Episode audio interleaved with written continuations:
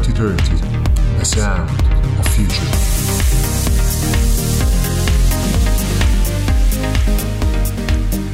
Benvenuti amici di 2030 a una puntata che tanti di voi stavano aspettando, che tanti di voi mi hanno chiesto, vale a dire la puntata dedicata al 5G. Tema caldo, ne abbiamo lette di tutti i colori nelle ultime settimane, tra legami con il coronavirus, antenne bruciate. Emblematico è stato il caso avvenuto in Campania, dove alcune persone hanno bruciato delle antenne 5G, scoprendo poi che in realtà si trattava di antenne 3 e 4G, con il risultato di non avere più la linea telefonica sul cellulare. Sono sicuramente casi particolari, non dobbiamo nemmeno farli passare come la generalità degli atteggiamenti delle persone rispetto al 5G, però sono casi che forse sono ricollegabili anche all'assenza di informazione su questi temi, o comunque a un'informazione che in certi casi fatica ad andare in profondità. Me l'avete detto anche voi nei messaggi che mi avete scritto proprio sul tema del 5G, quindi siamo pronti a fare esattamente la strada opposta, ad andare in profondità.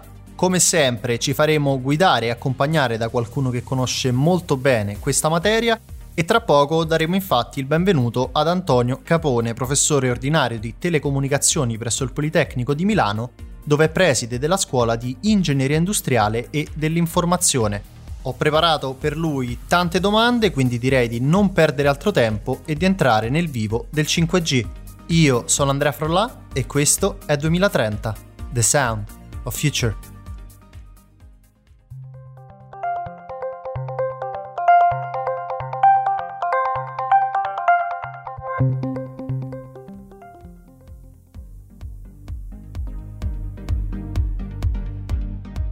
Rieccoci qua amici di 2030, do quindi il benvenuto ad Antonio Capone, a cui come accennato abbiamo affidato un compito decisamente oneroso. Professore, ci dia il suo meglio in tema di 5G perché ne abbiamo davvero bisogno. Innanzitutto grazie di aver accettato l'invito e benvenuto ai microfoni di 2030.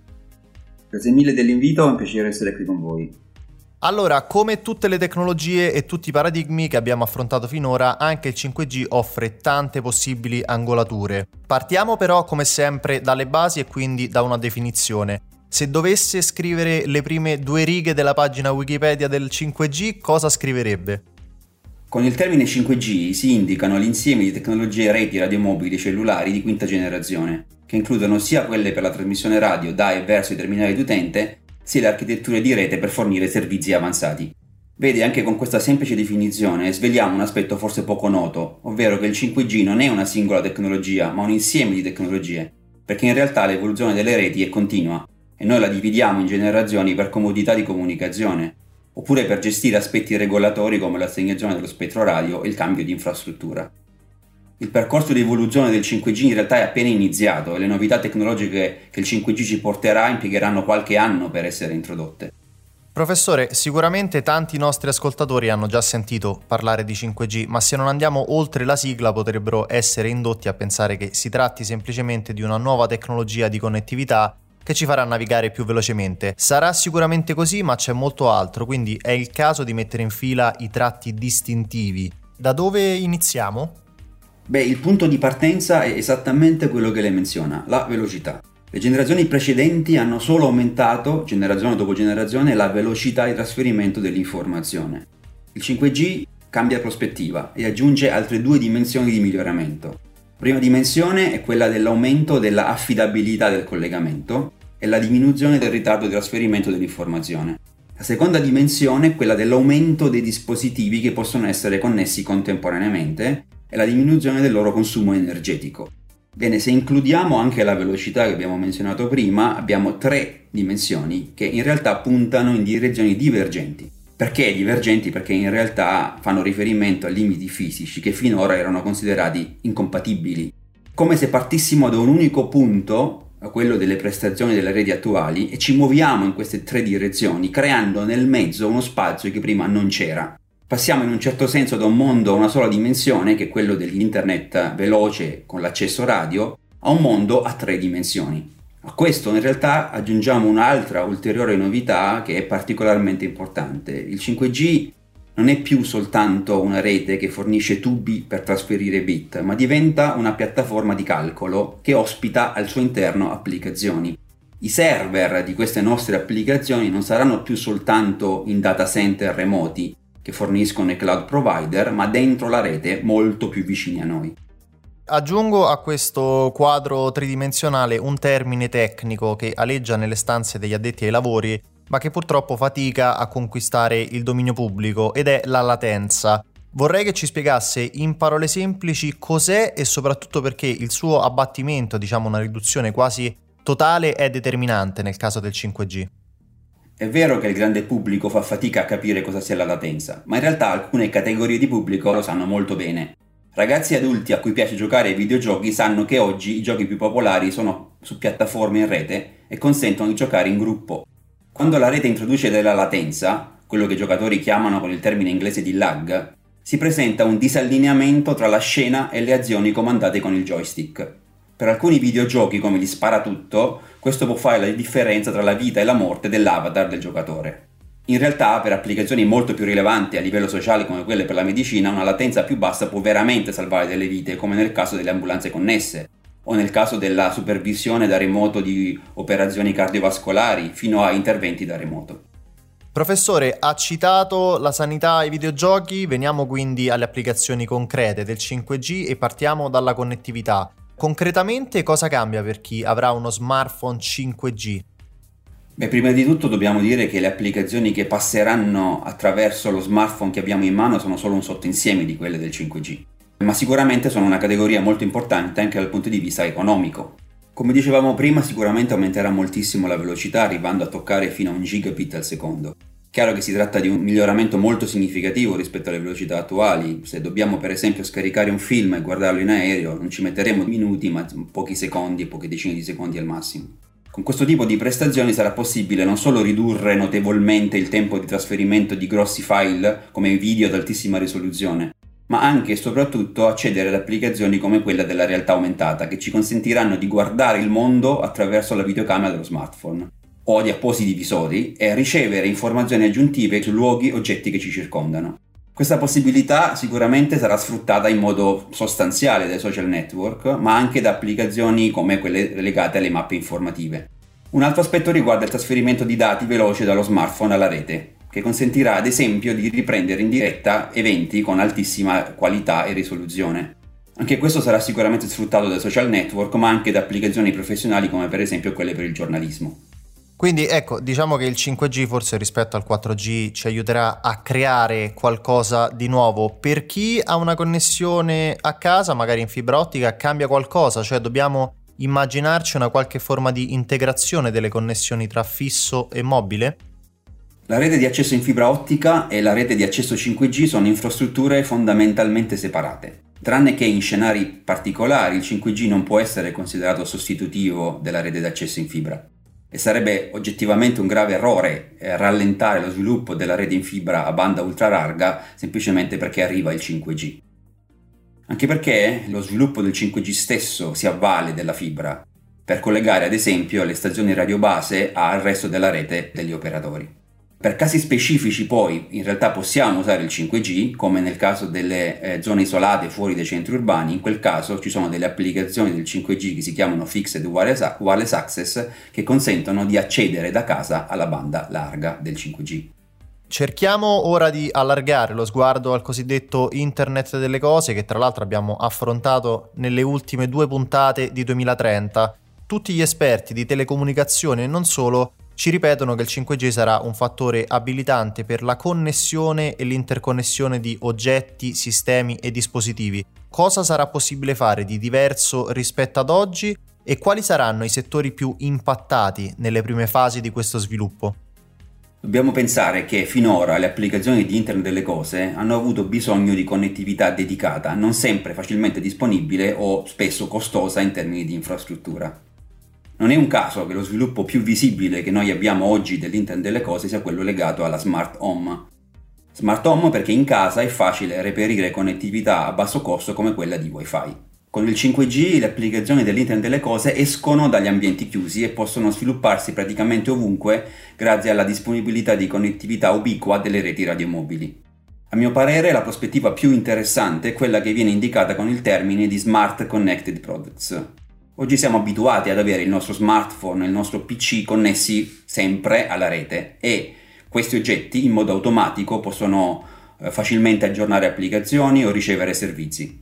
Presto molti prodotti di uso comune saranno nativamente connessi, invieranno informazioni al produttore su come vengono utilizzati, faranno aggiornamenti e proporranno agli utilizzatori nuovi servizi, magari anche a pagamento. Sta già succedendo in modo abbastanza evidente per il mondo dell'automobile, dei televisori, degli elettrodomestici e presto succederà anche per altri prodotti che hanno un prezzo unitario più basso.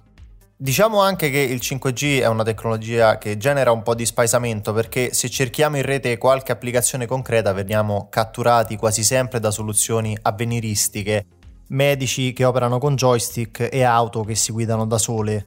Al di là delle applicazioni possibili e immaginabili, riusciamo a fare un paio di esempi concreti di applicazioni, magari già sperimentate e testate, che abbiano a che fare con la vita di tutti i giorni?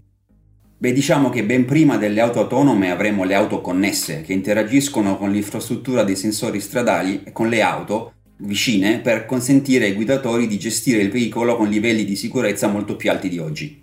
Ci sono già progetti concreti di sviluppo di strade intelligenti e accordi con i maggiori produttori di auto che potranno utilizzarli sia per il settore delle auto private, sia molto interessante per quello dei veicoli per il trasporto pubblico. Molto presto li vedremo nelle nostre città. Poi pensiamo ad esempio al settore della logistica e delle consegne. Ci sono già numerosi produttori che hanno sviluppato ad esempio piccoli veicoli con ruote, parzialmente autonomi o teleguidati, che potranno muovere merci all'interno di magazzini e grandi aree commerciali, ma anche consegnarci un pasto caldo a casa o al lavoro, potranno anche consegnarci un pacco di qualcosa ordinato online. In ambito industriale avremo invece grandi cambiamenti nelle infrastrutture per la manifattura che diventeranno flessibili e riconfigurabili per la produzione a basso costo anche di piccole serie o prodotti personalizzati che adesso hanno costi proibitivi. In questo ambito io credo che un aspetto molto interessante è quello della robotica collaborativa. Questo cambierà il concetto di automazione industriale con robot e addetti umani che condivideranno spazi e processi di produzione. Anche queste sono novità molte vicine nel tempo che vedremo presto nelle nostre fabbriche. Come sto dicendo, dall'inizio di questa stagione di 2030, ogni tecnologia per definizione e per natura porta con sé opportunità e rischi. Diciamo che finora abbiamo parlato solo delle opportunità, ma se osserviamo l'attenzione politica e le schermaglie dei governi rispetto al 5G esistono anche i secondi. A cosa dobbiamo fare attenzione? Il tema dei rischi ha risvolti sia tecnici da una parte, sia geopolitici e commerciali dall'altra. Per quel che riguarda gli aspetti tecnici, non c'è altra strada se non quella del controllo e della certificazione dei prodotti sia hardware che software. Mentre il tema viene dibattuto ampiamente, purtroppo però con poca profondità tecnica sui media, molti paesi si sono già attrezzati con centri di controllo e validazione che forniscono un servizio pubblico di certificazione. Ovviamente il rischio zero non esiste, ma lo si può rendere molto piccolo e chiunque produce apparati può essere sottoposto a questo tipo di controlli. Per quel che riguarda invece gli aspetti politici e commerciali, è un fatto che il mondo occidentale abbia troppo presto classificato le tecnologie delle telecomunicazioni come già consolidate e abbia negli ultimi 10 anni investito meno di quanto non abbia fatto per esempio la Cina.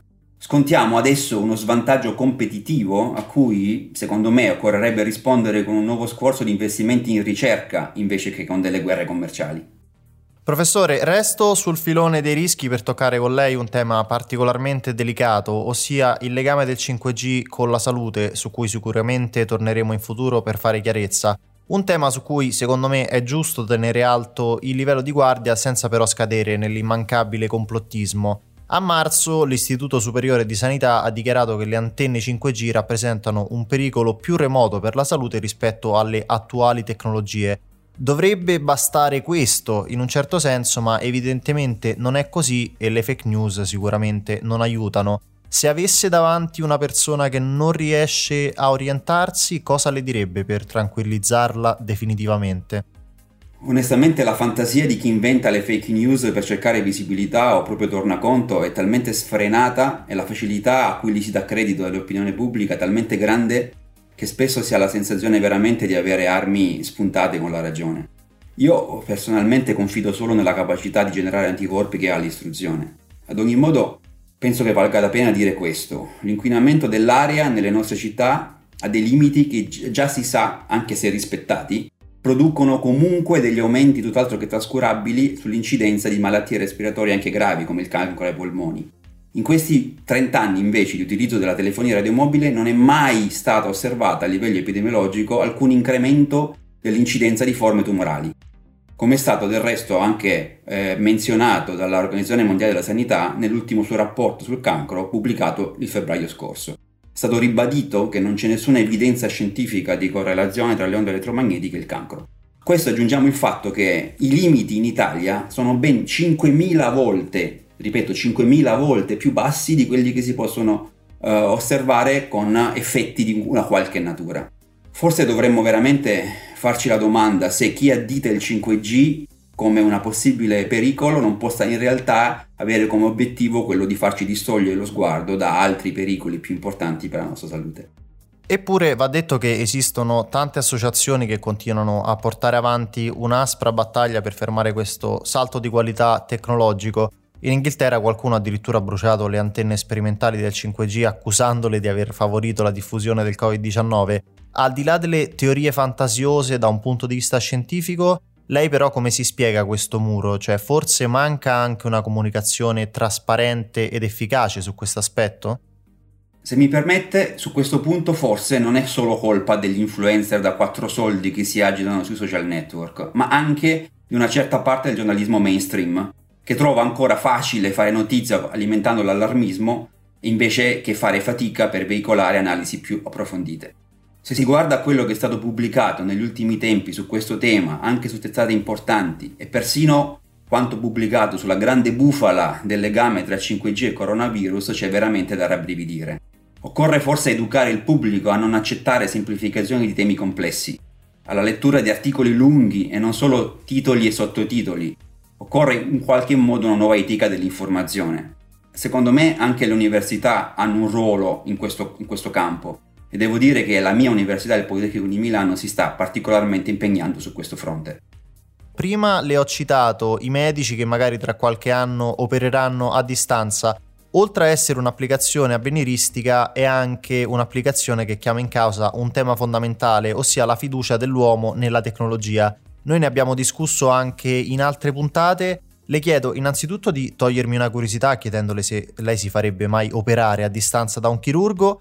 E più in generale vorrei chiederle come si costruisce la fiducia citata prima, perché possiamo inventarci quello che vogliamo, possiamo creare qualsiasi innovazione, ma se non ci fidiamo delle invenzioni non ci faremo granché.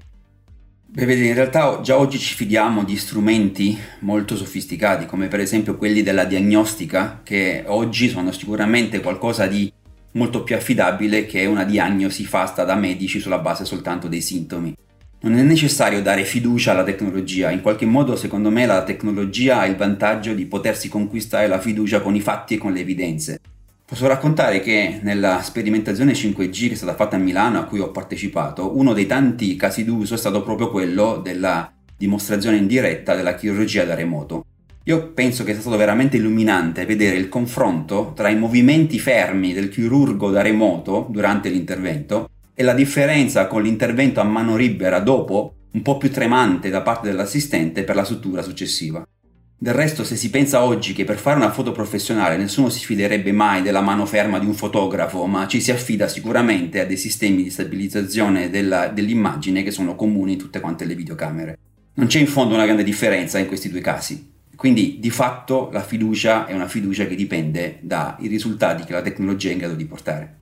Bene, allora staremo a vedere se riusciremo a fidarci di questi medici high-tech. Professore, mi scuso per averle rubato la sedia delle domande su cui lei siede di solito, ma come avrà capito sul 5G avevamo bisogno più che altro di risposte. L'invito per qualche puntata futura è scontato e spero che tornerà a trovarci. Quindi non mi resta che salutarla e soprattutto ringraziarla per questa triplice opera di schiarimento delle idee, smascheramento dei falsi miti e proiezione nel futuro.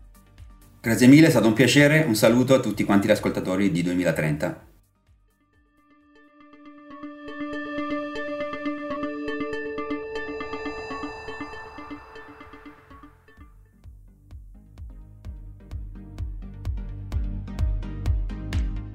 Ben ritrovati amici di 2030, altro giro, altra corsa, abbiamo smarcato anche il 5G, ma come mi avete chiesto ovviamente torneremo su questo tema e torneremo soprattutto sul rapporto che lega 5G e salute.